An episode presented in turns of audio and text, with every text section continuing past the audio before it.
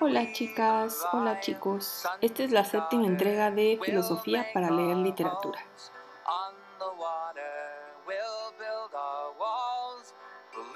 Hoy vamos a ver a un autor muy raro, porque es, muy difícil de leer. Bueno, ya habrán visto por qué. Eh, pero más allá de la dificultad de leerlo, es, es un autor fascinante. O sea, les voy a explicar hoy por qué escribe así. No, es nada más porque, sé, un día se levantó y dijo así voy a escribir, con eh, definiciones y postulados y proposiciones y demostraciones. Hay, hay un motivo para eso. Pero además es fascinante lo que hace. El pedacito que ustedes leyeron, algunas cosas pueden ser claras, pero fuera de contexto no es tan fascinante como si tenemos el contexto.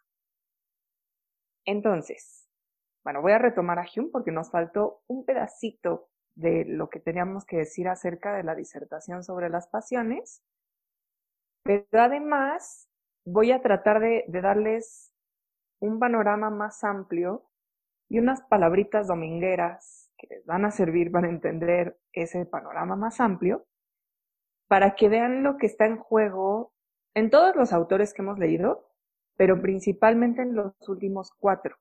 Es decir, todo esto lo pueden considerar desde el inicio, desde Platón, Platón, Benjamin, eh, Descartes, Kant, Hume, Spinoza, pero además de considerarlo en ellos, sobre todo los últimos cuatro es algo Vaya, los problemas que están planteando son problemas en los que nos va la vida. No es una mera disquisición abstracta intelectual, son problemas fundamentales para nuestra existencia. Y eso es lo que quiero que vean. ¿Por qué necesito las palabritas domingueras que, que voy a introducir hoy? Porque es la forma en que la filosofía ha podido conceptualizar estos problemas. Entonces, hoy vamos a hacer otra vez tres secciones. Tengo, tengo esa tendencia a dividir las cosas en tres. Mm, y esas tres secciones va a ser retomar un poquito lo que nos faltó de Hume. Eso lo quiero hacer de manera bastante breve, porque en realidad es como un, un corolario de lo que, de todo lo que dijimos la vez pasada. Después, sentar ese panorama general de por qué lo que están diciendo todos estos autores es relevante, ¿por qué no es nada más una información que nos sirve para, no sé, quedar como una persona muy culta en una cena, sino que es una serie de preguntas fundamentales sobre nuestra existencia y sobre nuestras acciones en esta existencia. Y después entrar al tema con Spinoza. Como ya les dije ahorita al principio, Spinoza necesita mucho contexto. Entonces, quizás si me tarde un poco en explicarles quién era esta persona, porque escribe como escribe, cuáles son sus preocupaciones, y al texto puntualmente, que sí lo seguiremos, quizá no le dedique tanto tiempo, no por otra cosa, sino porque con contexto, lo que ya está claro en el texto adquiere toda su fuerza. Entonces no necesitamos detenernos como en cada párrafo, sino entender por qué es tan relevante lo que está diciendo en esa pequeñísima parte que ustedes leyeron del libro entero, que es la ética. Ok, vamos a la primera parte. La primera parte es retomar lo que nos había faltado, revisar acerca de las pasiones en Hume.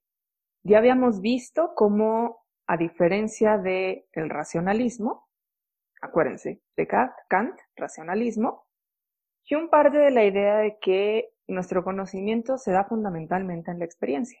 Y en esa experiencia nosotros tenemos, y aquí tengo que hacer un paréntesis muy importante para corregirme a mí misma.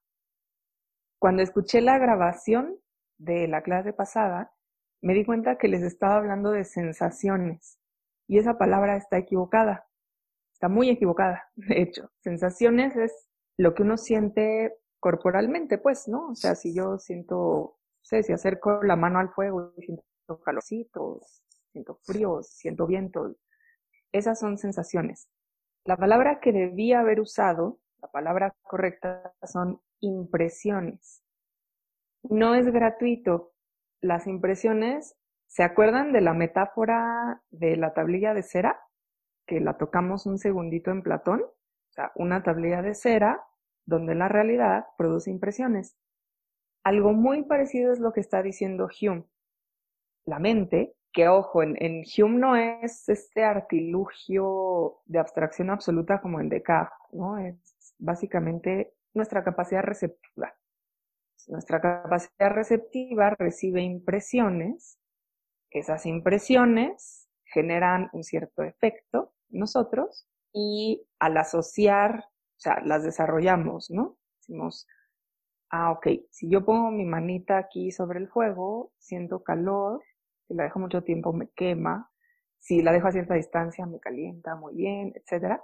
Entonces, todas las impresiones se traducen en ideas y esas ideas las asociamos. Y ya habíamos hablado de la asociación de ideas la vez pasada y cómo esa asociación de ideas en última instancia es la que guía nuestra voluntad, lo que queremos. Acuérdense además que retomando un principio que parece muy evidente, pero a veces no lo es tanto, lo que Hume dice es lo que queremos es la presencia de lo bueno y la ausencia de lo malo. Estamos en un mundo, tenemos impresiones, esas impresiones las desarrollamos como ideas, las asociamos y buscamos la presencia de lo bueno, la ausencia de lo malo.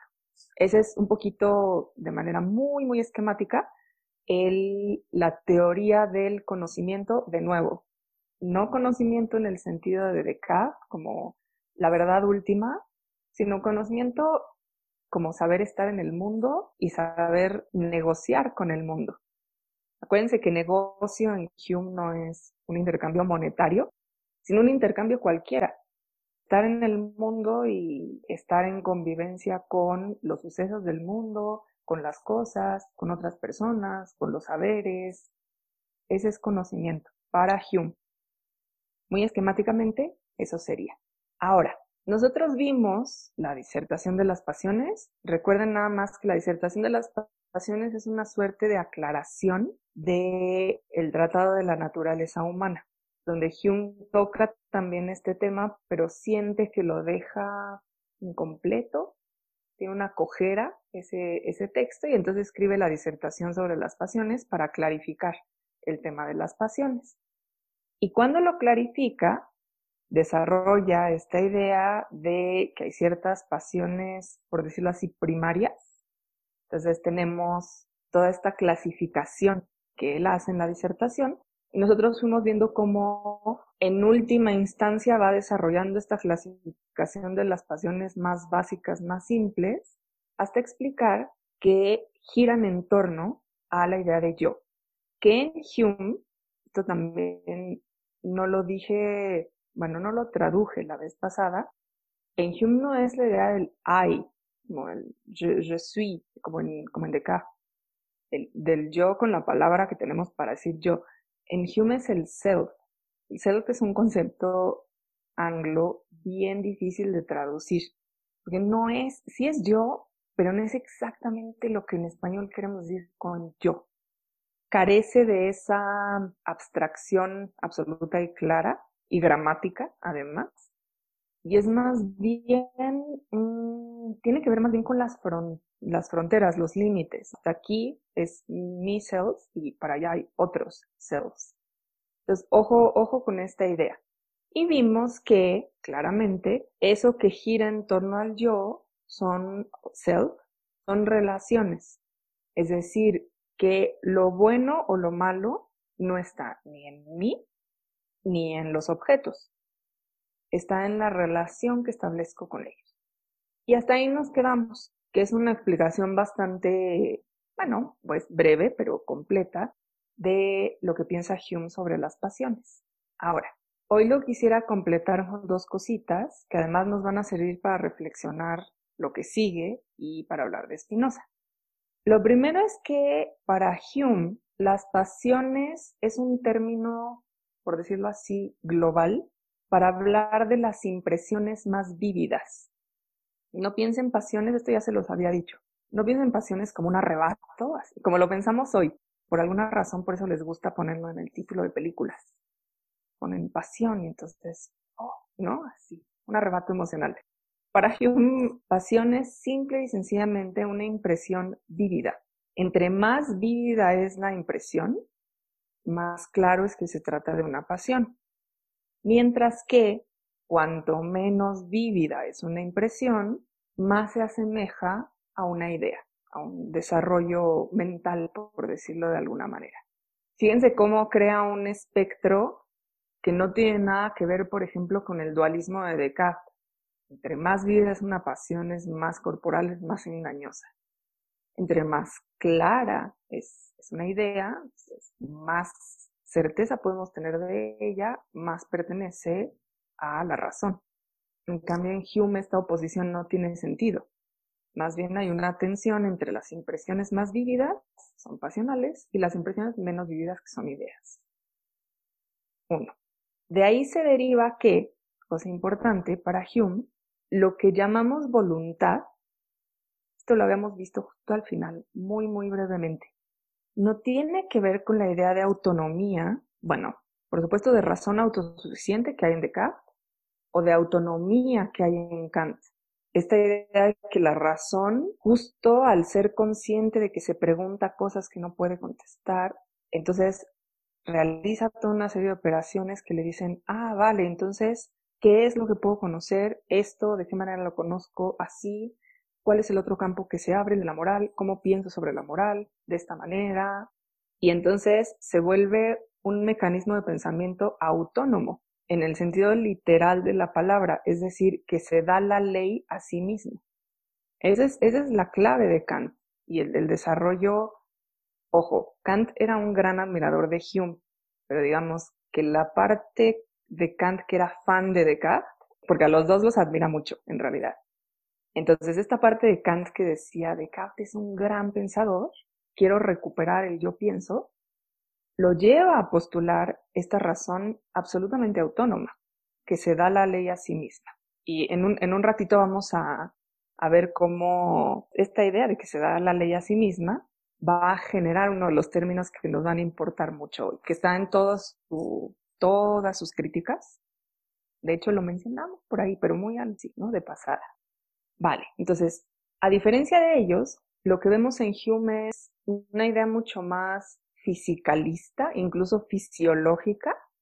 Nosotros estamos en el mundo y por el cuerpo tenemos impresiones. Esas impresiones ya en, en nosotros, en el self, las manejamos como ideas. Acuérdense que ideas, de nuevo, no es así concepto abstracto científico, sino el blanco de la pared al, al momento en que yo, o sea, mis ojos, entra por mis ojos el blanco de la pared y entonces en mí se vuelve una idea. No es exactamente eso que está ahí, sino es que yo puedo manejar que veo un color blanco en la pared y lo asocio con otras cosas. Eso es una idea. Y lo mismo puede ser blanco, o sea, un color, que self, por ejemplo, un concepto de self. Las dos son ideas en Hume y las dos se pueden entrar en distintas formas de asociación. Bueno, perdón, aquí hice una digresión un poco larga para hacer una, una genealogía, pero les estaba diciendo, pasión no es sino las impresiones más vívidas, ideas son las impresiones menos vívidas. Y lo que podríamos llamar nosotros voluntad en Hume depende de las pasiones más vívidas. Y aquí nos habíamos quedado al final cuando les dije una de las frases más famosas, por ser una frase profundamente controvertida en Hume, es que la razón debe ser esclava de las pasiones. Y esta idea muy controvertida de Hume tiene que ver con que si no nos mueven las pasiones, no nos mueve nada más. Actuamos conforme a las pasiones. Entonces, el centro de nuestra reflexión deben ser, tanto en el sentido de conocimiento como en el sentido de moral, como en el sentido de política, deben ser las pasiones. Ahí está el quid de nuestra vida, en lo que Hume llama los negocios humanos. Fíjense dónde está poniendo el, el acento.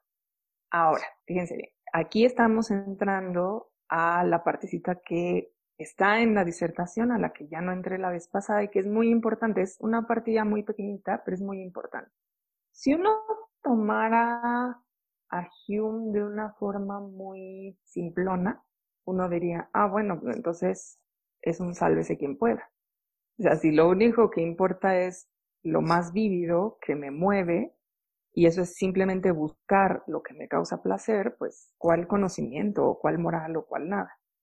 Pero Hume es muy cuidadoso, Hume no está diciendo eso, en ningún momento dice eso. Lo que dice es que tenemos una serie de pasiones, eh, ya las vimos, vimos cómo las, las clasifica, obviamente de la asociación, mezcla, etcétera, de esas se derivan un montón más, ¿no? No crean que piensa que solo sentimos eso. Esas son las básicas, como el kit básico. Y después hay una serie de combinaciones, situaciones, etcétera, en las que se derivan muchísimas más formas de las pasiones, lo que él llama pasiones compuestas. Eso es lo que nos mueve. Pero claro, en última instancia, lo que nos mueve no necesariamente es beneficioso ni para nosotros mismos ni para el conjunto de la sociedad.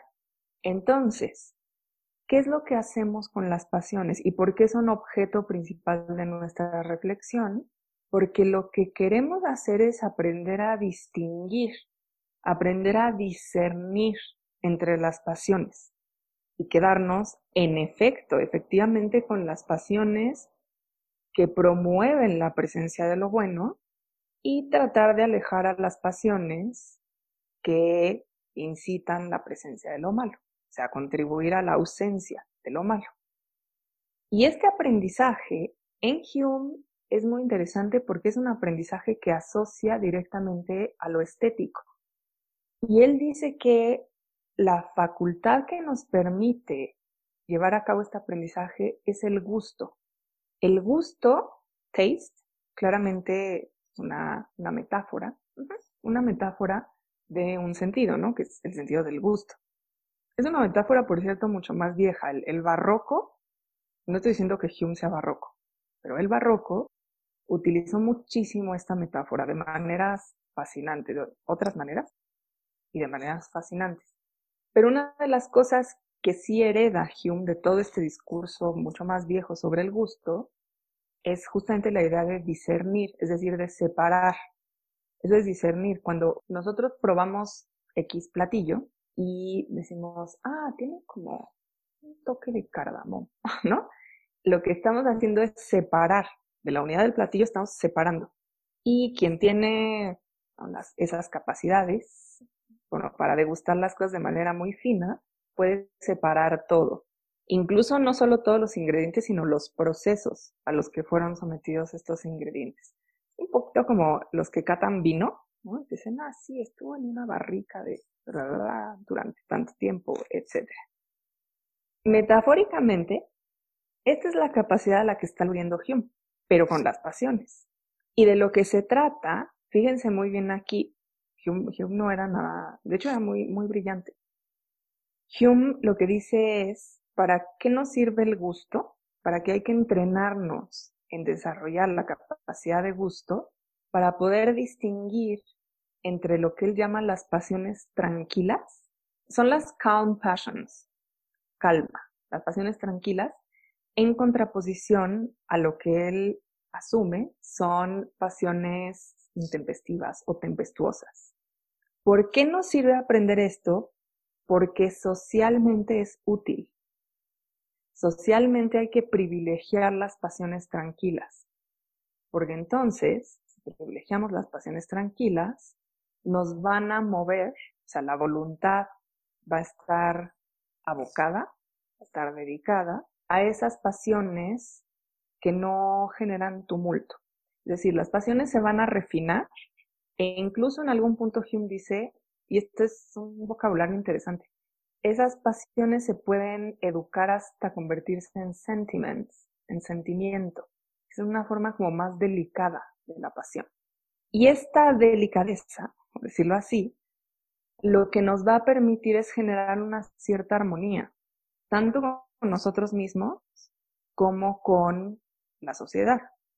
Si nosotros cultivamos la alegría, por decir algo, ojo, o sea, no, no una alegría extática, júbilo así desbordado. La alegría, nada más, joy, que él llama joy. pues entonces, cultivándola, vamos a decir, no solo estoy bien conmigo mismo porque estoy tranquilo, sino además mis relaciones, si, si están fundadas en el cultivo de este tipo de pasiones, pueden incluso generar por simpatía. La simpatía en Hume es la capacidad de suponer, siempre supones que eres capaz de sentir lo que el otro está sintiendo. Entonces, tú conoces las pasiones humanas, encuentras ciertos rasgos de cierta pasión y entonces, ojo, son ideas, ¿no? Por impresiones que te da la otra persona, dices, ah, seguramente porque pasó esto en este momento estás sintiendo tal cosa.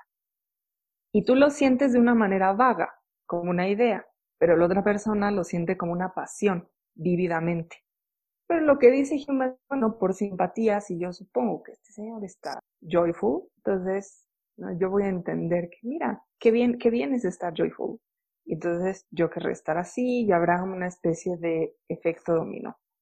En este sentido, Hume es bastante poco autoritario. No sé si se dieron cuenta de esto, pero tiene esa, entre muchos de sus defectos, tiene esa virtud, que no, no es alguien que piense que la pasión debe ser reprimida, ni que abogue por la violencia, ¿no? Más bien aboga por cultivar el gusto, que como su idea, cultivemos el gusto, cultivemos las pasiones tranquilas, y gracias a ese cultivo de las pasiones tranquilas, podemos beneficiar, o no, no beneficiar, mm, facilitar la presencia de lo bueno, y además, miren nada más que gran bonus, fomentar la armonía social. Una gran idea. Acuérdense nada más, vamos a dejarle ahí su, pero todos, todos los, los pensamientos, incluidos los nuestros, por cierto, pueden tener un pero. Ese pero no es algo de lo que debamos deshacernos. Ese pero es algo para seguir pensando. Entonces, el pero que le vamos a poner a Hume es una de las pasiones tranquilas. No la desarrolla tanto él, pero sí se va a desarrollar muchísimo gracias a él y a otros pensadores contemporáneos en esa época, es el interés. Y el interés radica básicamente en la acumulación de propiedad. Entonces, este va a ser un problema del, bueno, para el liberalismo no es un problema, es una especie de base, pero para nosotros es un problema. Porque va a dar pie a ciertas formas de concebir nuestra relación con los otros, nuestra relación con el Estado, de maneras que algunas cosas que sin esa idea del interés, pasión tranquila, serían inaceptables. Una vez que el interés se acepta como pasión tranquila, se vuelven aceptables. Y ahí va a haber un problema. Pero bueno, eso lo vamos a dejar ahí.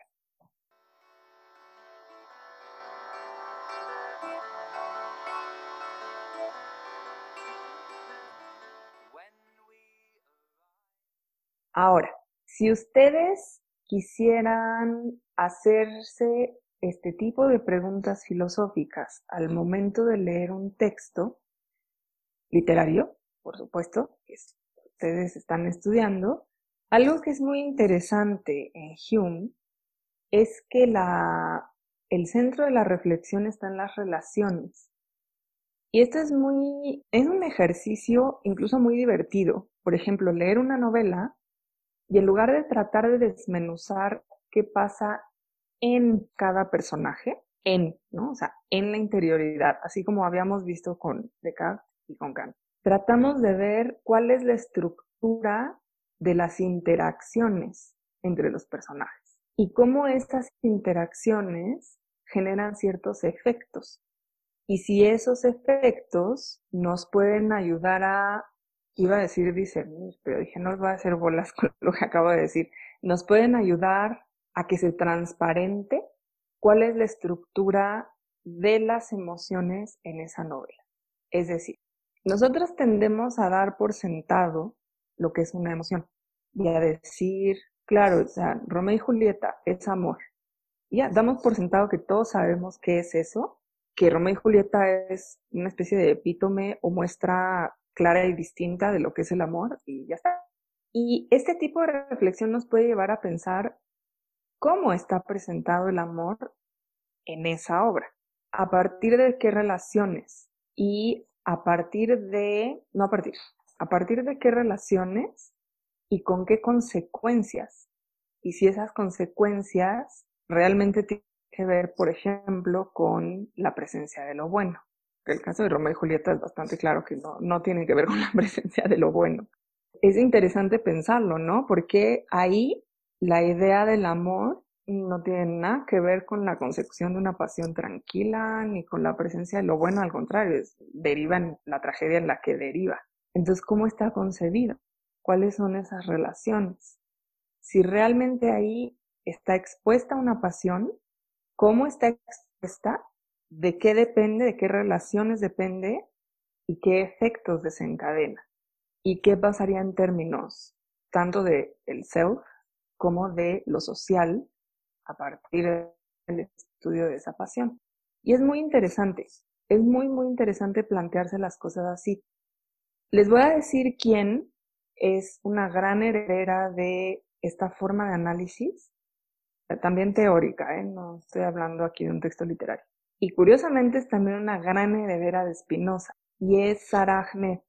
Si ustedes han leído alguna vez a Sarah la feminista, que trabaja mucho, por cierto, también con las emociones, es una gran heredera de este tipo de análisis. Uno la lee en sus desarrollos teóricos, pero también en sus ejemplos literarios, y se da cuenta que se acerca a los textos de esta manera. Es decir, no le interesa tanto el desarrollo en del interior de los personajes, como tampoco le interesa la estructura de la trama en cuanto trama, única y exclusivamente, sino que le interesa la estructura del desarrollo de los personajes y de la trama a partir de las interacciones entre personajes, principalmente, por supuesto, pero bueno, también entre personajes y entorno, qué es lo que pasa alrededor.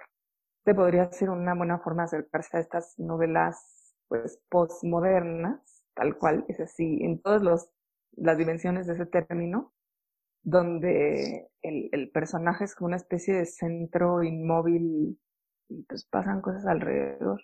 El extranjero o un hombre en una habitación, la de Trek, no se llama así, ahorita se me fue el nombre completo, pero es algo así como un hombre sentado en una habitación, ¿no? Un hombre acostado en una habitación, un hombre dormido, algo así, donde uno dice, ¿qué está pasando?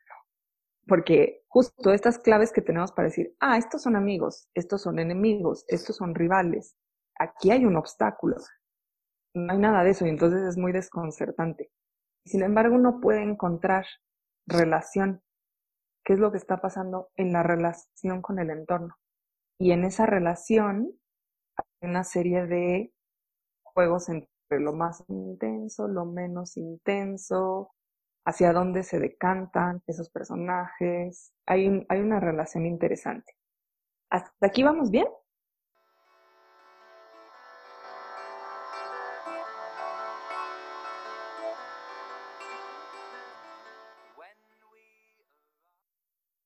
Bueno, entonces, eso era lo que me faltaba acotar de Hume, que viene en la última tercera parte de la disertación, la cuestión sobre el gusto, la cuestión sobre la propiedad y de aclarar la cuestión de las impresiones, que fue un, error mío, ¿eh? Estaba hablando de sensaciones estaba mal, para que entendieran como por dónde va.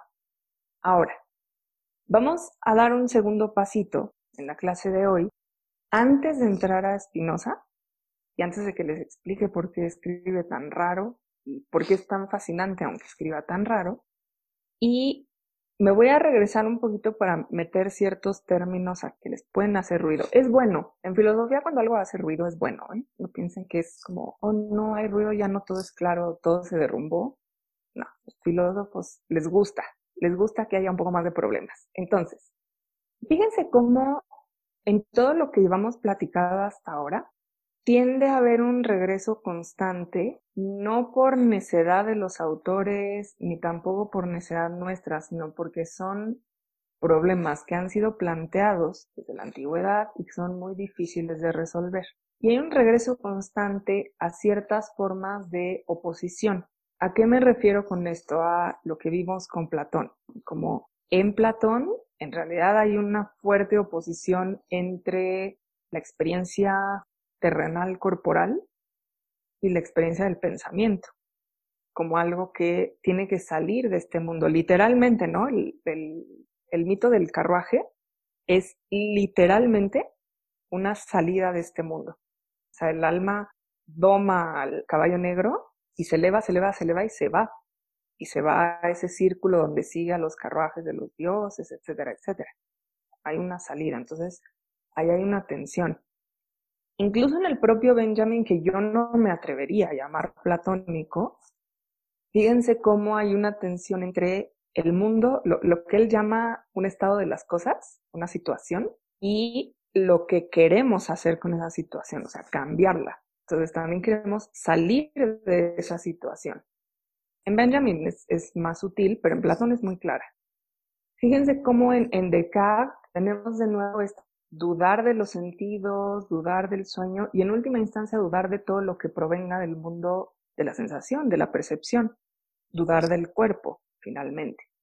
Y cómo lo que él hace es separar mediante una serie de argumentos, separar una, un dispositivo, unas facultades que tenemos, que es lo que él llama razón, es decir, esto es aparte.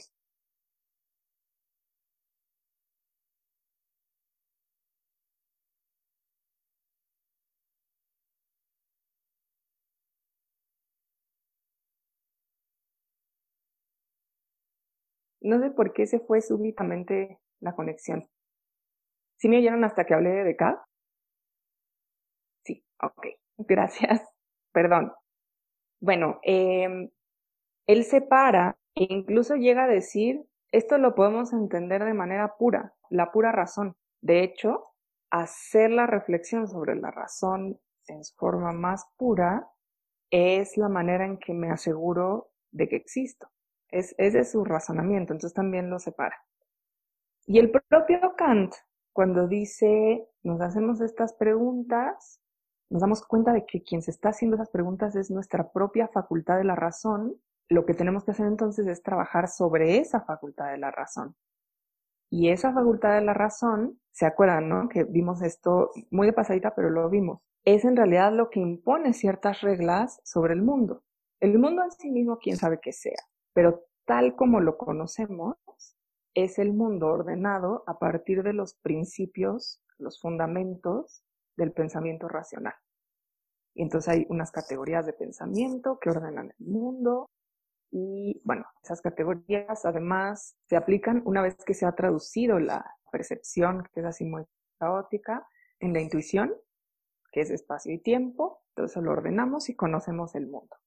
Entonces fíjense cómo hay dos cosas aquí que se repiten una y otra vez. Primero, lo que podríamos llamar en filosofía un dualismo, bastante fácil de entender, ¿no? O sea, el mundo está dividido en dos, hay un dualismo.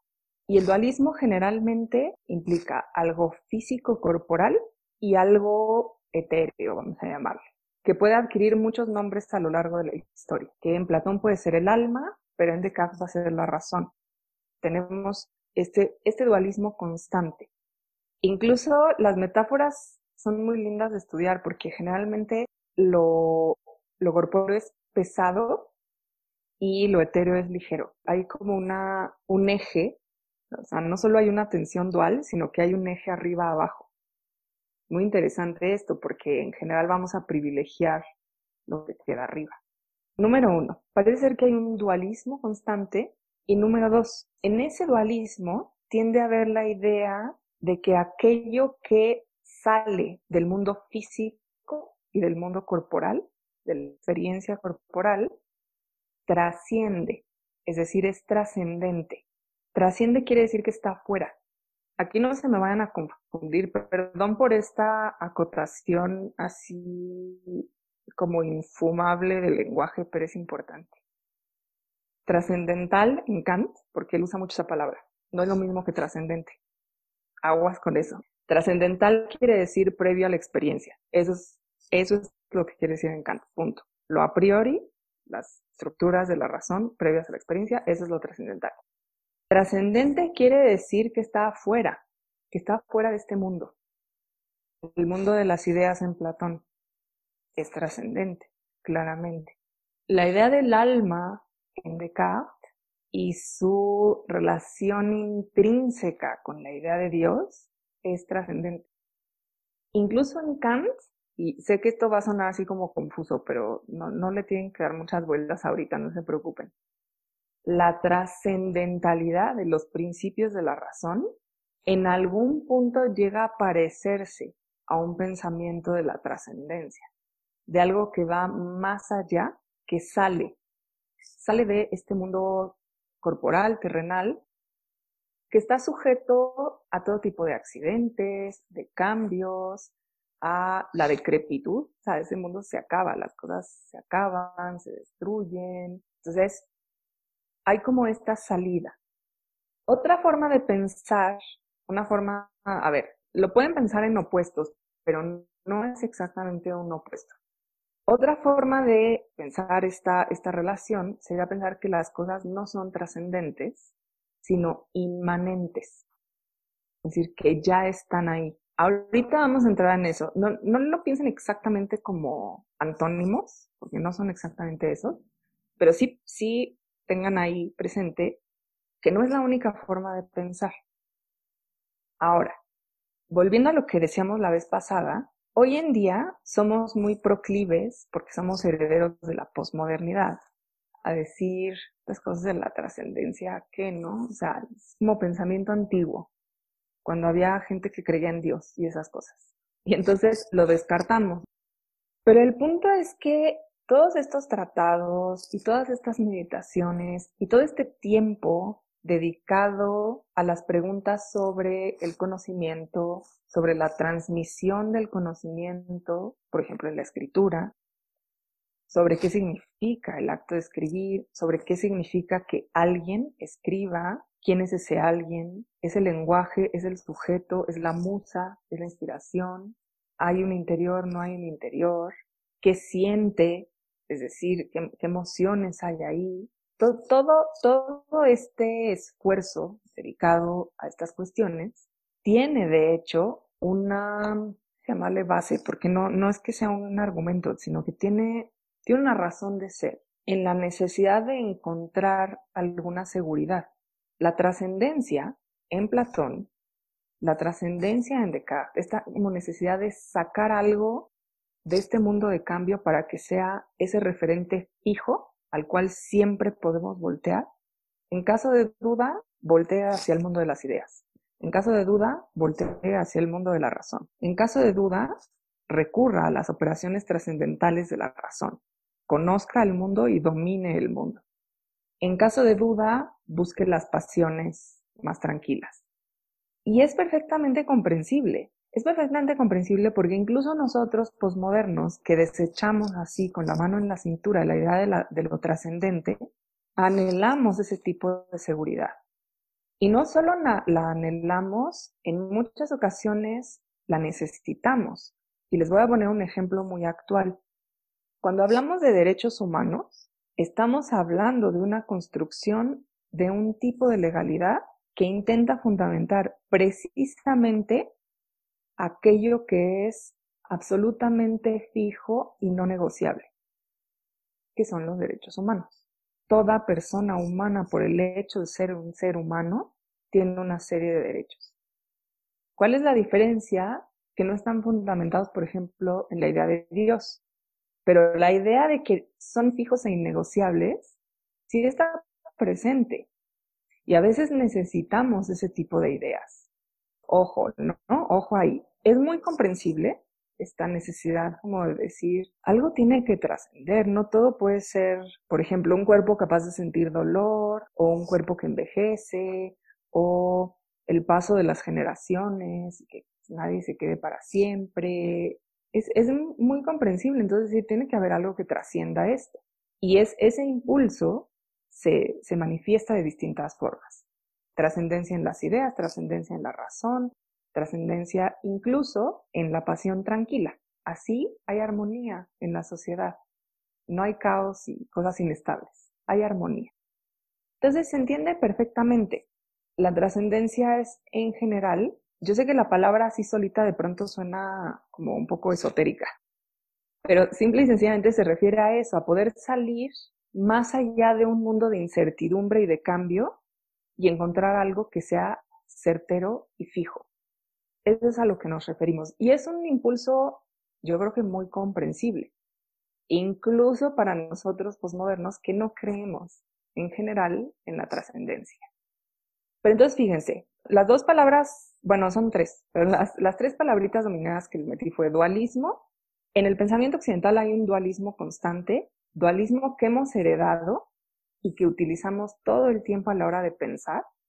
Si leemos, por ejemplo, ahorita que les dije, bueno, si nosotros consideramos que Romeo y Julieta es una historia de amor y pensamos claramente nos lleva en absoluto a la presencia de lo bueno, entonces, ¿qué está pasando ahí? Ahí, ¿no? Tendríamos como un pequeño cortocircuito. Muy interesante, pero hay un pequeño cortocircuito que es, ay, ¿por qué el amor no lleva todo lo bueno? Inmediatamente lo trataríamos de justificar con, claro, es que no se consumó como no se consumó el amor, por eso, por eso todo acabó mal. Pero necesitamos que el amor quede del lado de lo bueno. Para que entonces haya otra parte que es el lado de lo malo. El lado de lo malo es, no sé, la muerte de los dos amantes, todo lo que ustedes quieran. Pero tendemos a pensar de esa manera, hemos heredado esa manera de pensar, por cierto, está muy presente en muchos pensamientos, no solo el occidental, y es difícil es difícil de pronto poner en cuestión esta constante división, este constante hiato entre las cosas. Está ahí una y otra vez. dualismo, trascendencia, que es el impulso a salir de lo que es contingente, de lo que es corporal, de lo que es físico, de lo que está lleno de cambio, para encontrar algo seguro, certero. Y a partir claramente de eso certero, pues ordenar todo lo demás, ¿no? Nuestras acciones, el mundo, el conocimiento, para que ya todo esté bien. Y tercero, una ideita que ahorita vamos a desarrollar más, que sería una forma distinta a la trascendencia, que es en lugar de pensar a partir del impulso de trascendencia, pensar a partir de la inmanencia. Algo que es inmanente quiere decir que ya está dentro, que habita dentro. Bueno, esa etimología sería más de inherente pero allá no se van a meter ahí en esa diferencia súper sutil y problemática. Piensa en inmanencia, lo que necesariamente ya está en las cosas. Vamos a decirlo así. Necesariamente ya está ahí. Ahorita vamos a desarrollar un poquito. Hasta aquí vamos bien. Es que sé que estas son palabras domingueras que de pronto son como... Pueden, puede haber dos peligros. O que parezca una plática bizantina, pues bueno, mucha palabra muy acá, pero no estamos diciendo nada y no es el caso, si estamos diciendo algo, o que sea tan abstracto que quede todo nebuloso. No, no quiero que pase ninguna de esas dos cosas. Cuando estas personas se guían por el impulso de trascendencia, cuando hablamos de trascendencia, cuando hablamos de dualismo, etcétera, insisto, puede ser porque en una cena familiar le puedas contestar al tío diciéndole tu perspectiva del mundo es dualista y quedes muy bien, puede ser. Pero para ellos era jugarse la existencia humana y para nosotros debería serlo también. Realmente hay esa división, ¿no? De la razón y el cuerpo, de la mente y el cuerpo, del alma y el cuerpo. Podemos pensar de otra manera. Si todo en el mundo es solamente el mundo y realmente no hay trascendencia, entonces ¿en qué basamos nuestros comportamientos? En algo que nosotros mismos creemos que está bien, es en nosotros mismos quién es, cuándo y en dónde, y de dónde lo sacamos. Y estas son formas de existencia, formas de decidir qué hacemos con nuestra propia vida, cómo actuamos con nosotros mismos y con los demás, cómo nos organizamos en conjuntos más grandes. O sea, se nos va la vida en ello. No es nada más como sacarse palabras así una palabra complicada. ¿Sí?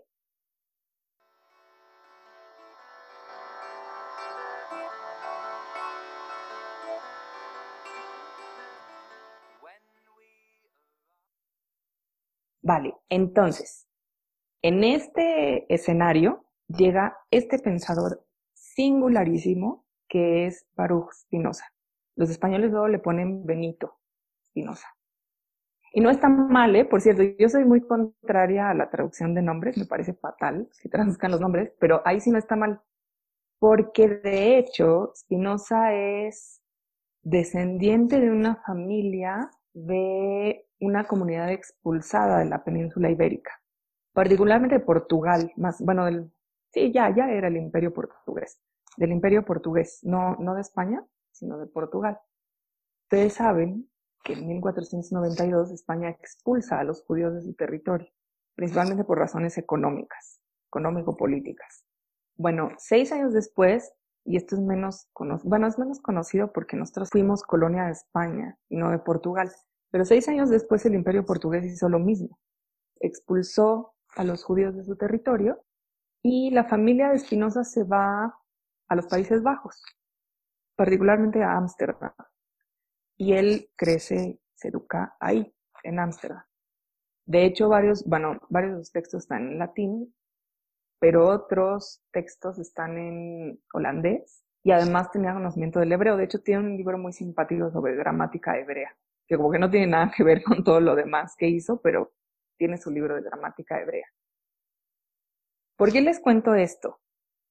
Porque Spinoza es heredero de esa expulsión pero además va a ser a su vez expulsado él, él, ya no su, su comunidad entera judía, sino él, Baruch Spinoza, va a ser expulsado de esa comunidad de Ámsterdam. Y va a ser expulsado, a ver, aquí hay, aquí hay un misterio muy lindo en esta historia que es, no sabemos exactamente qué hecho llevó a la expulsión fue una excomunión. Es, es un poco raro hablar de excomunión en, en las comunidades judías porque es una práctica que asociamos mucho al catolicismo y que además dejó de practicarse por ahí del siglo XVII en las comunidades judías. Entonces no suena raro, pero así se llamaba. Y es básicamente lo mismo, o sea, te expulsan de la comunidad. Hay una gran diferencia, que si te expulsan de esa comunidad judía, tú no dejas de ser judío, porque lo judío tiene un componente también cultural. Mientras que si eres excomulgado de la Iglesia Católica, sí dejas de ser católico, que es el componente exclusivo de la fe. Entonces, bueno, hay esa diferencia, pero él lo, excomulgan de la comunidad. Y el, el gran misterio es qué hizo, porque no era común, o sea, no crean que era aquello como la Santa Inquisición, no, no era común. Algo hizo que fue absolutamente terrible y lo excomulgaron. Quienes estudian el, pensamiento de Spinoza suponen, porque no tenemos otra manera más que suponer, que tenía algo que ver con sus ideas sobre Dios y sobre la política.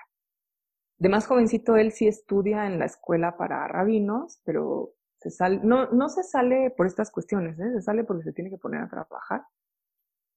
Pero un poquito más grande, no, no crean que muy grande, a los veintipoquitos años, algo hace y la comunidad entera decide que no puede pertenecer más a ellos, que se tiene que ir de ahí, que va a romper lazos, no tiene que romper los lazos con ellos. Y quienes estudian el pensamiento de Spinoza suponen que esto tenía que ver con su idea de Dios y su lectura de la Biblia. La Biblia, por supuesto, piensen ustedes en el Antiguo Testamento. Estamos hablando de un pensador de orígenes judíos. Entonces, estamos hablando de la Torah, del Pentateuco ya el Nuevo Testamento ya es otra cosa. Ahora, ¿qué, ¿qué pudo haber dicho que fuera tan terrible como para que algo que no solía suceder sucediera en esa pequeña comunidad de Ámsterdam? Bueno, hay dos cosas que podemos ver en Spinoza que podrían ser la causa de esta excomunión. Más allá de si lo es o no, este misterio se queda como un bonito misterio de la vida de Spinoza, pero más allá de si fue eso o no, nos sirve para entender lo que va a decir sobre las pasiones y esta extraña forma de exponerlas. No sé si a ustedes les sonó extraña, pero a mí me parece muy extraño decir, voy a hablar de las pasiones humanas y decir, postulado uno, demostración de lo que se sigue que, ¿no? Uno dice, ¿qué está pasando? ¿No? Bueno. Lo que va sucediendo en el pensamiento de Spinoza, bueno, no les voy a contar todas, es muy interesante su vida, pero no se las voy a contar completa, simplemente lo excomulgan, él se va a una comunidad, por cierto, de cristianos. Y bueno, trabaja un tiempo ahí, luego se muda, trabaja como óptico, o sea, tallando lentes. y sigue escribiendo y tiene un círculo de amigos, por cierto, de amigos también judíos, no de su comunidad de Ámsterdam, pero sí de amigos judíos, conversa con ellos. La ética, por cierto, el texto que ustedes leyeron, es un texto que no publicó en vida, lo publican sus amigos. Los demás textos que conocemos sí los publicó él, pero este específicamente es un proyecto muy, muy largo que le tomó 14 años, que claramente no sabemos bien si ya estaba en su última versión o no, pero parece estar bastante elaborado y completo, y que lo publicaron los amigos. Pero entre los primeros textos que tenemos de él, hay un par de textos, uno muy famoso que es el Tratado Teológico Político y otro librito sobre la Biblia. Y en estos textos, Spinoza va a defender una idea que resulta muy chocante, no chocante en un mal sentido, chocante en el sentido inglés de shock, shocking, obviamente para las comunidades del siglo XVII, pero incluso también para nosotros. En primer lugar, Spinoza lee la Biblia, el, Antiguo Testamento, y dice algo muy singular, que es, a ver, este libro hay que quitarle toda esta idea de que fue una revelación, porque esto lo escribieron unas personas. Bueno, ya desde ahí no es una buena idea andarlo diciendo, ¿no? En el siglo XVII. Pero ojo, esto es, esto es fascinante. a ver, vamos a quitarle todas estas ideas de que, sé, de pronto Dios es esto. O sea, son unas palabras, están escritas por alguien, bueno, por una serie en realidad de personas y presentan esto. Y necesitamos empezar a leerlo para conocer. Fíjense qué curioso. Por un lado es muy natural, o sea, hoy en día nos dicen, conozcamos el mundo y pensamos como en, estudiemos biología. En aquel entonces te decían, conozcamos el mundo, conozcamos la palabra divina. Es normal en cierto sentido. Pero justo lo que él dice es, para conocer necesitamos quitarnos la idea de que esto es una revelación. Y uno dice, a ver, ¿de qué estás hablando? ¿A qué vas con esto? Y lo interesante de Spinoza es que dice, yo, yo no necesito esta idea de la revelación y este Dios castigador y lo que necesito de este libro es lo que me enseña sobre qué es ser un ser humano. Así es que me quedo con la Biblia, la defiendo, la quiero, nos da conocimiento, hay que conocerla. Es un texto riquísimo, pero no es una revelación divina. Es un texto riquísimo para conocer lo que es ser ser humano. Bueno, claramente, como dicen quienes lo estudian, pues claro que puede ser una premisa para la excomunión, ¿no? Eso de salir a tus 22 años y decir, nada, Dios no dijo nada, son unos señores que escribieron unas cosas, pues sí, podía provocar que te expulsaran de una comunidad religiosa. Pero fíjense lo curioso que es que no está despreciando la Biblia. Lo que está diciendo es que lo, el conocimiento que da es otro tipo de conocimiento. Ahora, en este mismo tenor, Spinoza tiene una frase muy famosa, así como el pienso luego existo de Descartes. Hay una frase, frase, ni siquiera es como la idea completa, es una frase de Spinoza muy famosa que es Dios es decir, la naturaleza. Esa es la frase. Dios es decir, la naturaleza. Y esta frase que originalmente es en latín, ahorita se me fue como es en latín, el, el, el es decir, o el o sea. Bueno, ahorita me acuerdo.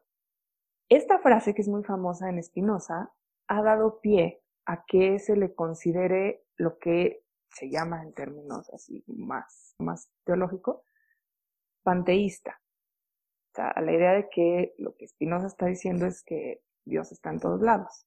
Porque si dice Dios, o sea, la naturaleza, pues Dios está en todos lados que, a ver, si, me están siguiendo hasta aquí, sería una idea muy rara, ¿no? A ver, si dice que la Biblia no es revelada, ¿por qué entonces después dice que Dios está en todos lados? Que no estaba diciendo que Dios ya no, o sea, ¿qué está pasando? Y tienen todo el derecho a sentirse confundidos, porque cuando uno empieza a estudiar a Spinoza, uno también dice, ¿de qué lado estás? ¿Qué estás diciendo y de qué lado estás? Bueno, Spinoza es un pensador tan singular precisamente porque su forma de plantear las preguntas y de desarrollar una serie de propuestas, mueve, es este yato que yo les decía que tendemos a poner de dualismo, es decir, por un lado está el cuerpo, por otro la razón o la mente. Por un lado está el mundo terrenal, por el otro el mundo supraterrenal.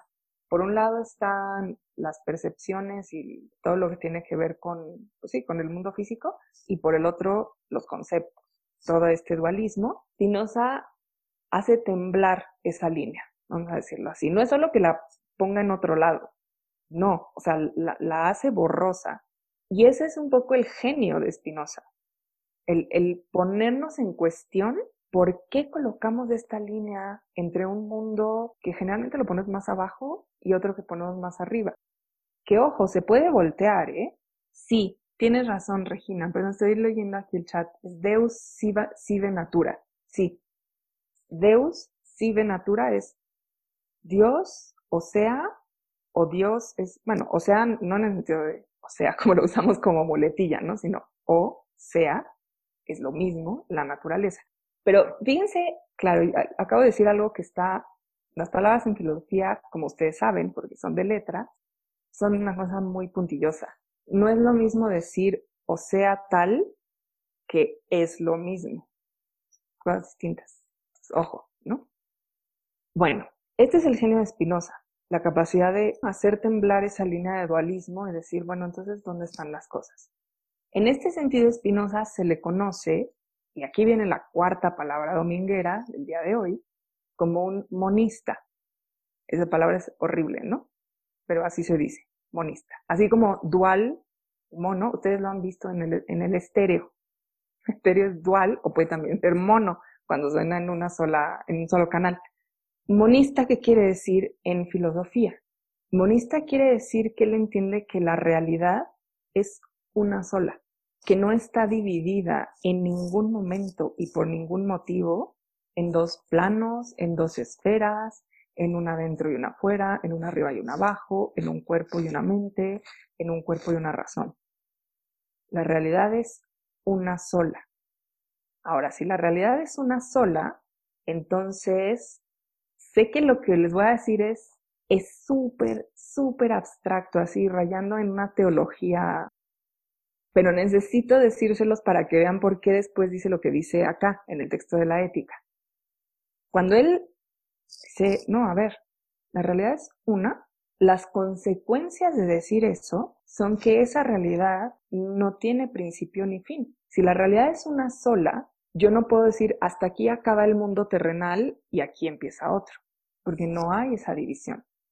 Si la realidad es una sola, yo no puedo decir, esto es mi cuerpo, miren, esto que se ve y que se siente y que percibe, que mira, que degusta, que escucha, es mi cuerpo. Pero hay otra cosa, que es mi mente.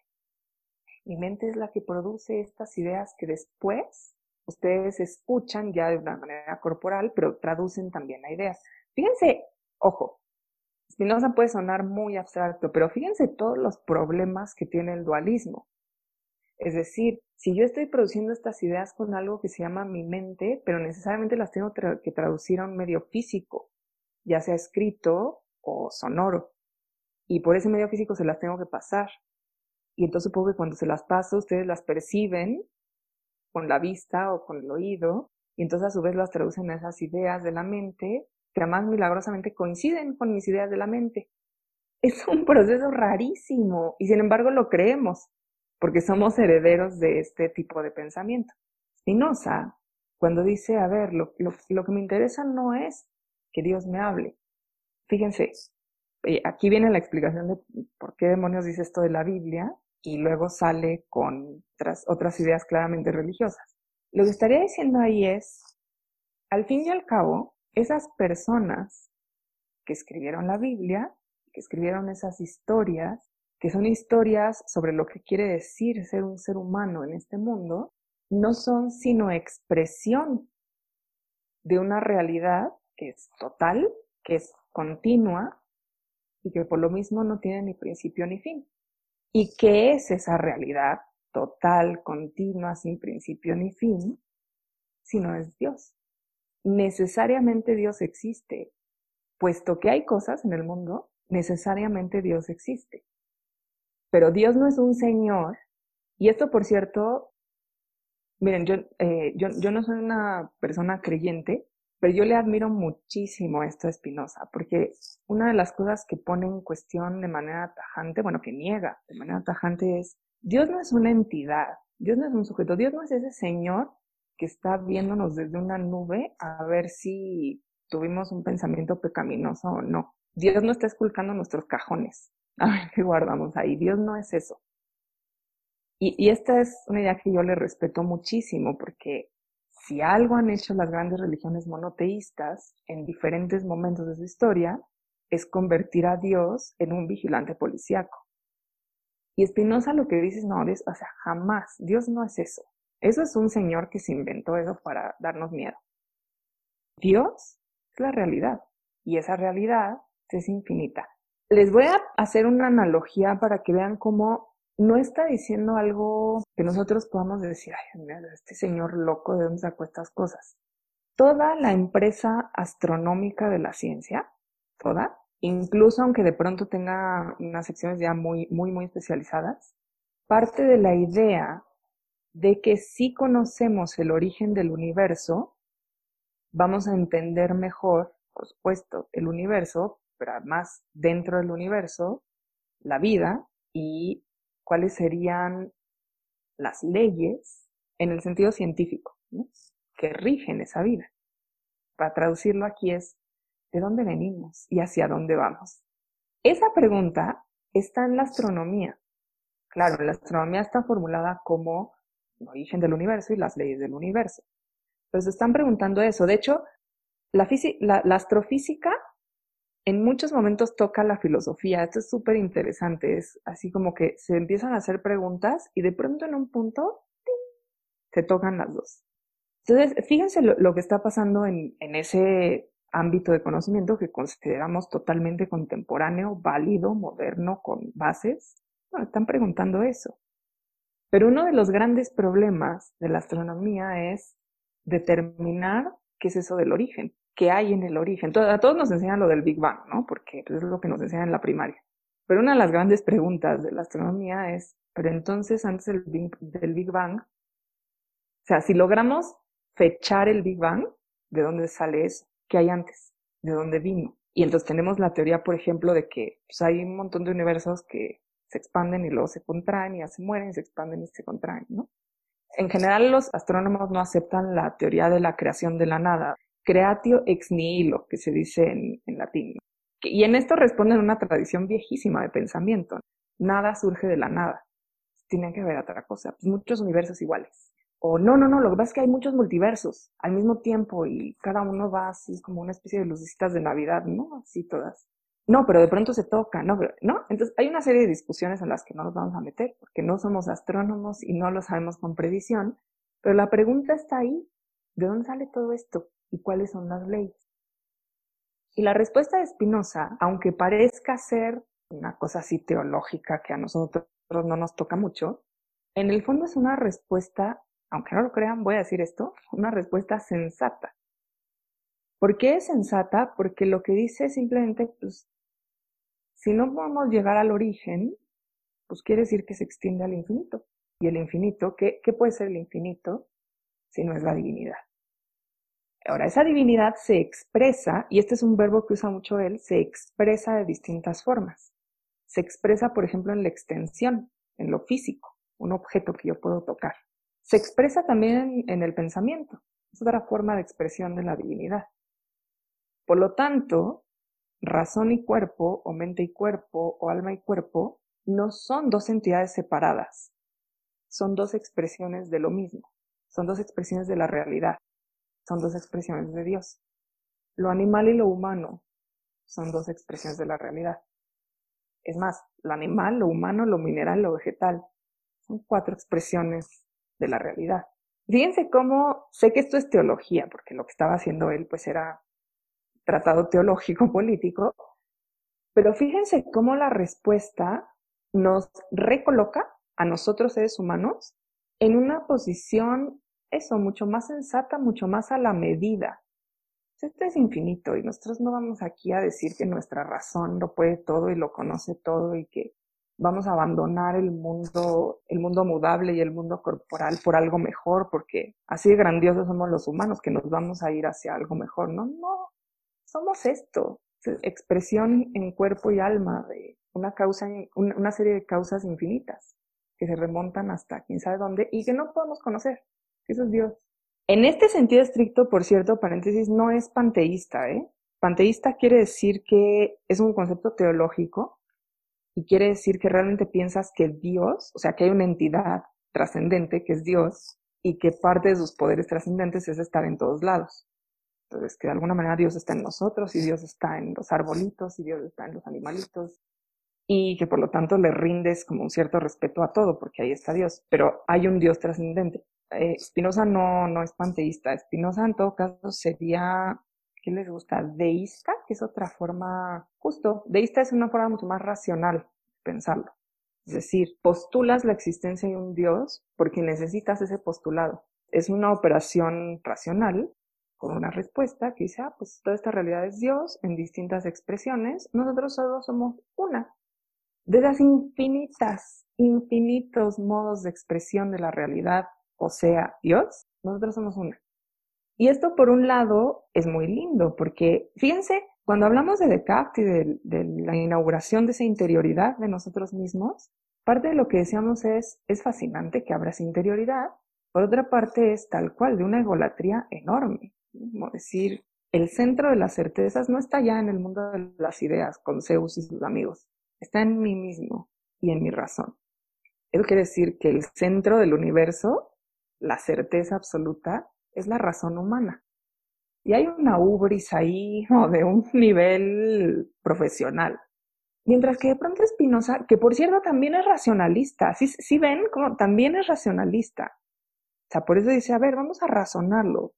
Necesitamos el postulado de Dios y de ahí partimos a las causas, analizamos las causas, nos sabemos como una expresión y trabajamos desde ahí. Ya está. Pero es un racionalista que le va a criticar y directamente así, direct, con nombre y apellido, le va a criticar a Descartes el dualismo, decir, que ¿de dónde separaste mente y cuerpo? Y segundo, va a decir, no, mente y cuerpo son lo mismo, son expresiones de Dios, expresiones de la realidad, de la totalidad.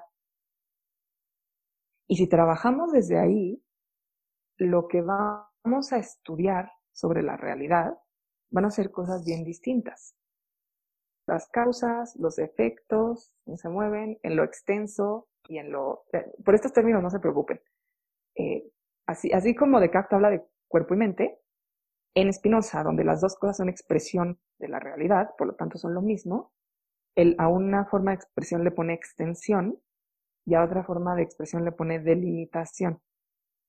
No, se preocupen por esos dos términos, ¿eh? aquí no, no pasa nada si no se los eh, aprenden y lo profundizan y lo entienden a perfección.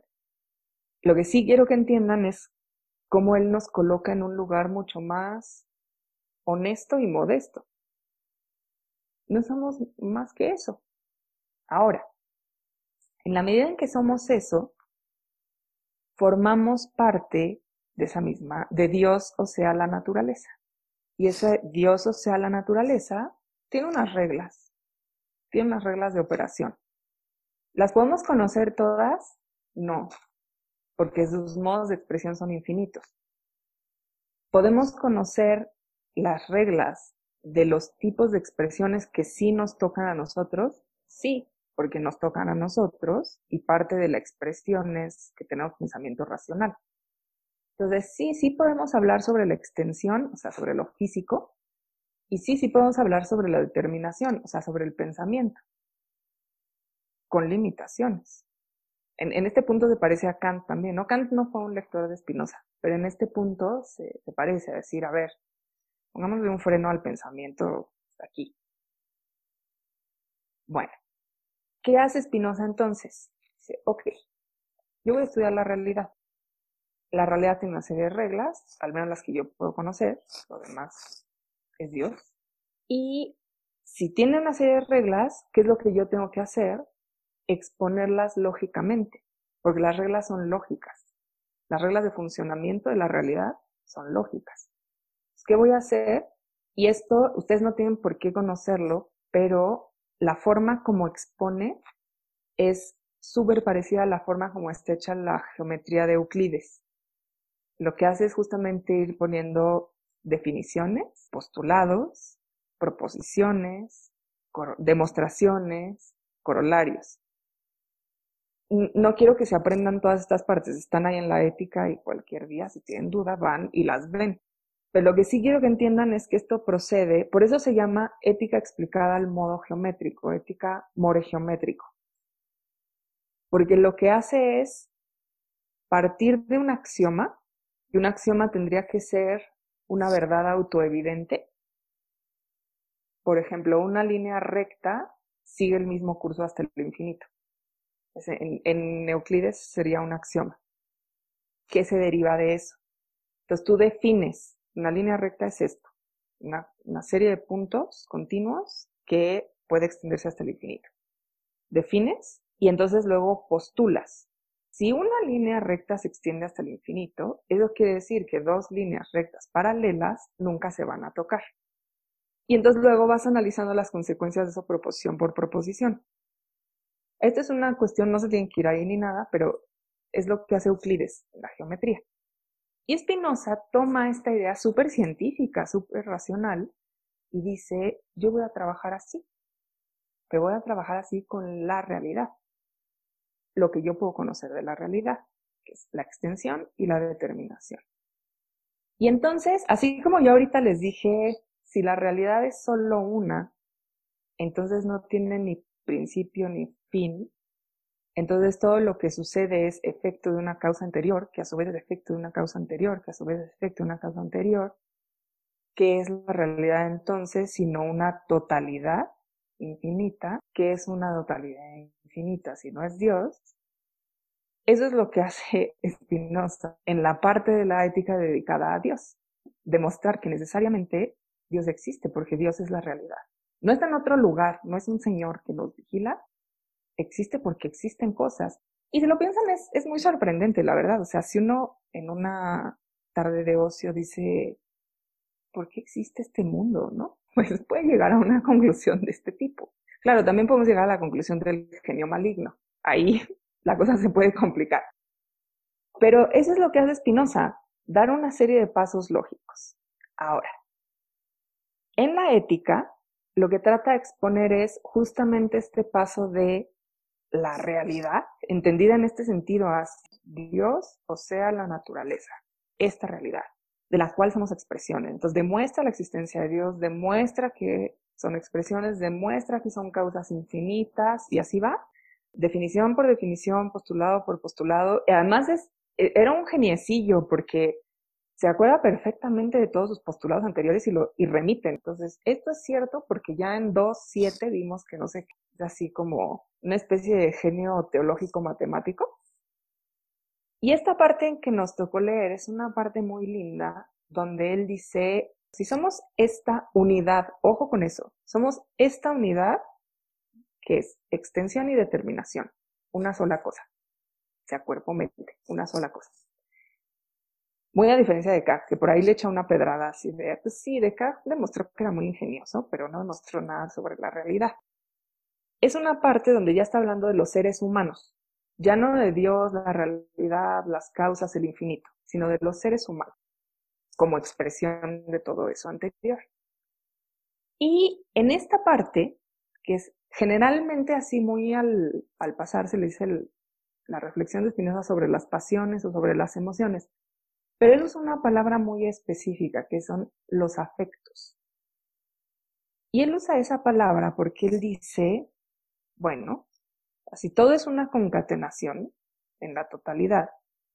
Entonces, esto que somos nosotros está literalmente afectado por otras cosas. Mis pensamientos están afectados a su vez por otros pensamientos. mi cuerpo está afectado por otros cuerpos. Esto es así. En la totalidad todo está afectado por otra cosa. Ahora bien, en el caso de los seres humanos, estos afectos pueden tener dos manifestaciones distintas. Una cosa es cuando la causa del afecto está enteramente en mí y es clara. Y otra muy distinta cuando la causa del afecto viene de otro lado ya sea de un pensamiento, de un objeto, pero viene de otro lado.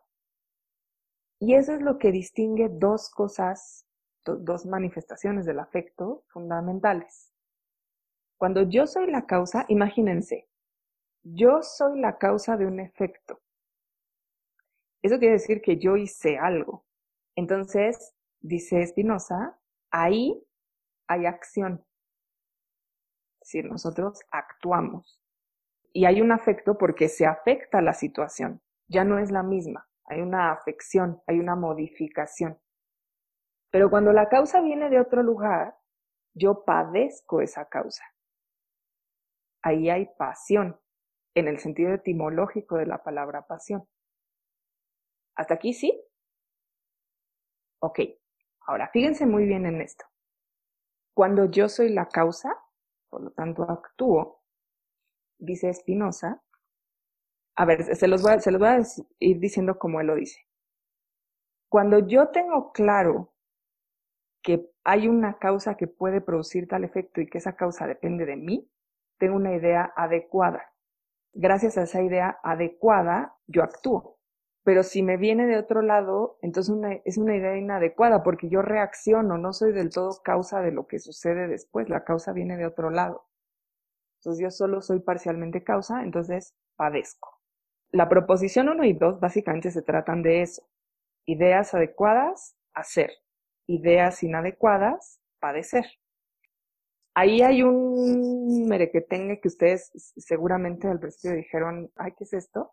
Donde dice, bueno, la idea adecuada a mi alma, una idea adecuada que también es adecuada a Dios. Dios es la causa. Con adecuada quiere decir eso, que eres la causa de. Pero la idea inadecuada a mi alma también es adecuada a Dios, porque Dios es todo. Entonces también lo que es inadecuado para mí es adecuado para Dios. Para Dios todo es adecuado, porque Él es causa de todo. No se preocupen por esta parte, es, es una demostración de cómo todo está concatenado en esa realidad total. Entonces, para esa realidad total, vamos a decirlo así, esa realidad total no padece, porque es causa de todo. Eso es lo que está diciendo ahí. No, no se preocupen por esa parte. Pero no, no, no nos importa tanto si la realidad total padece o no padece, nos importa lo que está diciendo sobre las pasiones humanas, sobre los afectos humanos. Entonces él dice, ideas adecuadas, hacer, ideas inadecuadas, padecer. Y generalmente los pensadores, esto lo dice en el prólogo, tienden a hacer una serie de marometas donde dicen, bueno, en realidad como nosotros somos seres racionales, tenemos puras ideas adecuadas y entonces somos este, y, tiene una, una forma fabulosa de decirlo. Nos concebimos como seres humanos, bueno, esos pensadores conciben a los seres humanos como un imperio del imperio, así dice. Muy fuerte. Kant es posterior, pero Kant sería un gran ejemplo de esto.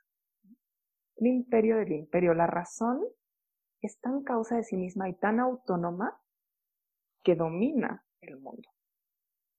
Y cuando Spinoza dice, no, a ver, muchachos, somos una expresión de una realidad infinita, no, no dominamos nada, somos esta expresión particular. Esa expresión particular actúa conforme a las leyes de la totalidad y en esa totalidad hay causas que le son adecuadas, causas que le son inadecuadas y actúa y padece. Y el padecimiento no es una suerte de vicio, eso es muy importante. Para él no es un vicio el padecimiento, o sea, no es algo que esté mal en nosotros, y tampoco es algo de lo que nos podamos simplemente separar en un acto de trascendencia. Es parte de lo que somos. Padecer es parte de lo que somos. Ahora, ojo, hasta aquí todo parece todo bien. Entonces somos parte de esta naturaleza totalidad divina y entonces actuamos y padecemos conforme a causas y funcionamientos de esa totalidad. Pero aquí mismo, en eh, la proposición, estoy viendo, 7, en la proposición 7, Spinoza dice algo fabuloso, que es toda expresión divina, toda expresión de Dios, de esa totalidad, de esa realidad, tiene una forma de ser en sí misma. O sea, es esa expresión. No sé, los planetas tienen ese modo de ser que es ser planeta. Y nosotros tenemos este modo de ser, somos esta expresión que es ser seres humanos. Acuérdense, por eso le interesaba la Biblia, porque habla de ¿qué es eso? ¿Qué es eso de ser un ser humano? Ese, ese modo de ser lo que somos, Spinoza le llama un conatus o conato. Es muy bonita la palabra porque quiere decir nacer con. Entonces es como nacemos ya con nosotros mismos. Somos esto que somos. Y ese conato se expresa más plenamente cuando actuamos, cuando tenemos lo que él llama la potencia de actuar. Esa potencia nos hace más seres humanos que cualquier otra cosa. Claro que cuando padecemos, esa potencia se disminuye. En cambio, cuando estamos alegres, cuando sentimos placer, cuando sentimos jovialidad, cuando sentimos amor, esa potencia se incrementa. Cuando sentimos dolor u odio, esa potencia baja. Por cierto, esto del dolor es, es un pensamiento que llega hasta nuestros días. Nosotros pensamos que el dolor es por excelencia la emoción, bueno, la sensación, la emoción, la pasión, el sentimiento que nos disminuye más. Tan nos disminuye que pensamos que ciertos grados de dolor son inenarrables, que no se puede hablar de ellos. Nos disminuye a tal punto que ni siquiera podemos hablar. Y esto es físicamente y culturalmente cierto.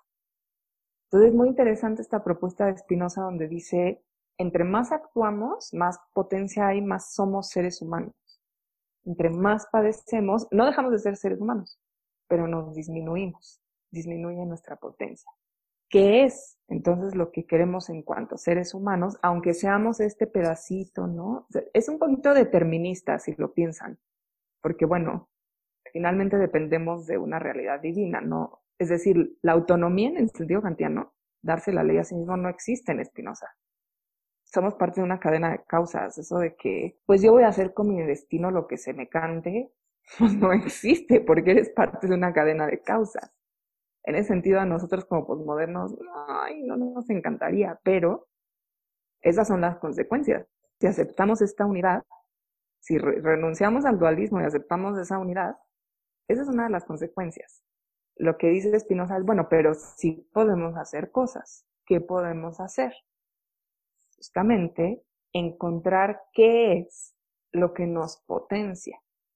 Y aquí, con esto voy a terminar. Me va, me va a faltar otra vez un pedacito que completamos a la siguiente, sí, hasta que logre milagrosamente ponerme al corriente yo misma con mis clases, pero lo que dice Spinoza es, bueno, lo que podemos hacer es justamente apostar por la potencia, ser causa de nuestras acciones.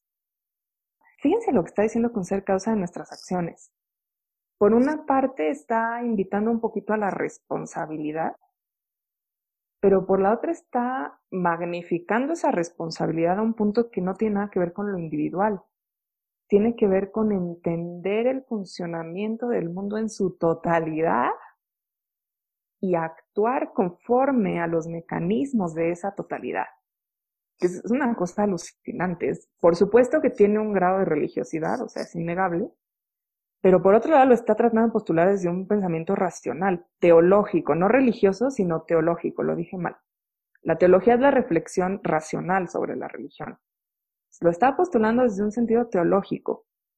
No sé si se acuerdan, pero hay una partecita donde dice, ninguno de los pensadores que ha pensado sobre esto, ninguno, y por supuesto que está señalando a Descartes, pero también a muchos otros, se ha planteado la pregunta, ¿qué puede un cuerpo? Y es una pregunta súper bonita. Creo que dice, el cuerpo nos puede sorprender, eh, pero nunca le hemos planteado la pregunta. Y, y no se le hemos planteado porque hemos pensado que el alma es trascendente y que entonces pues, allá el cuerpo X, ¿no? que se quede en la basura, no nos importa. Pero que puede un cuerpo. Los voy a remitir otra vez a Sarah Ahmed. Sarah Ahmed tiene una narración durísima. No, no es Sarah Ahmed, está citando a, según yo está citando a Bell Hooks, entonces Bell Hooks narra como de niña va en el metro y entonces una señora se sienta al lado de ella. Y la señora, que es una señora así encopetada, voltea así como hacia abajo y y se retrae, ¿no? Es, es una cuestión absolutamente corporal. Y entonces la niña, que es, sí, según yo sí es Bell Hooks, voltea también porque piensa que hay algo ahí. No me acuerdo bien si piensa que hay una rata o una cucaracha, pero piensa que hay algo terrible, ¿no? Ahí. Voltea y descubre pues, que no hay nada. Y entonces sigue, ¿no? En, en esa respuesta al gesto y Ay, no me acuerdo, perdón, me está aquí diciendo Jess que a lo mejor es Audrey Lord. Puede ser. No me acuerdo si es Audrey Lord o Bell Hooks, pero a una de las dos está citando. Sí, puede ser Audrey Lord esta historia. Y entonces, Audrey Lord de niña se da cuenta de que lo que provoca esa reacción es su propio cuerpo. O sea, que no hay ninguna cucaracha y ninguna rata. Es su cuerpo. Y en ese momento hay una, bueno, por supuesto hay un horror a decir por qué. ¿no? Yo solo estoy sentadita aquí, mi abriguito en el metro. Pero también hay, hay una conciencia de lo que hace su cuerpo. Y este tipo de reflexión es muy espinociana. ¿qué puede, qué fuerzas se mueven entre esos cuerpos? ¿Qué nos, por ejemplo, en una multitud? ¿Qué nos mueve a gritar en una multitud? que además es tan placentero gritar en multitud. ¿Qué nos mueve a desplazarnos de cierta forma? ¿Qué hace ese cuerpo? ¿Qué hace ese cuerpo cuando no estamos del todo conscientes del cuerpo? También es muy interesante. Las danzas rituales tienden mucho a eso, a que el cuerpo empiece a actuar por sí mismo sin que pienses. ¿Qué pasa cuando el cuerpo está dormido? Y hablamos, por ejemplo. Y también, porque esta pregunta, claramente, si es una sola cosa, se refleja ¿Qué puede el pensamiento? ¿Cuál es la potencia del pensamiento? Y lo que dice Spinoza es, hasta el día de hoy, 1670 y pico, donde todavía estaba escribiendo esto, nadie ha planteado la pregunta así. Y se han dedicado a dividirnos en mente y cuerpo, y se han dedicado a decirnos que tenemos que privilegiar la razón o el alma de manera trascendente y que tenemos que abandonar todo lo demás. Y eso es una forma parcial de conocer la realidad. Entonces, ¿qué es el afecto para Spinoza? Porque nuestro tema son las emociones, ¿no? ¿Qué es el afecto para Spinoza? Es la vía por la cual nos podemos aproximar a la potencia del cuerpo y a la potencia del alma juntos como una sola cosa. Piensen ustedes en literatura cuántas emociones nuevas a ver, esto sería un poco contradictorio con Spinoza usar esa palabra, porque nuevo parece que viene de otro lado, que no es una serie de causas, pero cuánta potencia, cuánta posibilidad, cuánta fuerza podemos encontrar en la forma en que la literatura presenta las emociones. Y esta es una vía fascinante, fascinante. Desde estos personajes que parece que no sienten nada y que son una piedra y que son absolutamente fascinantes por eso, ¿no? Porque son un enigma, hasta todas estas formas en que de pronto se nos presentan emociones que creíamos conocidas de una forma que no lo esperábamos. Y en la literatura hay un, bueno, una fuente no infinita como el Dios de Spinoza, pero sí riquísima para encontrar eso. ¿Sí?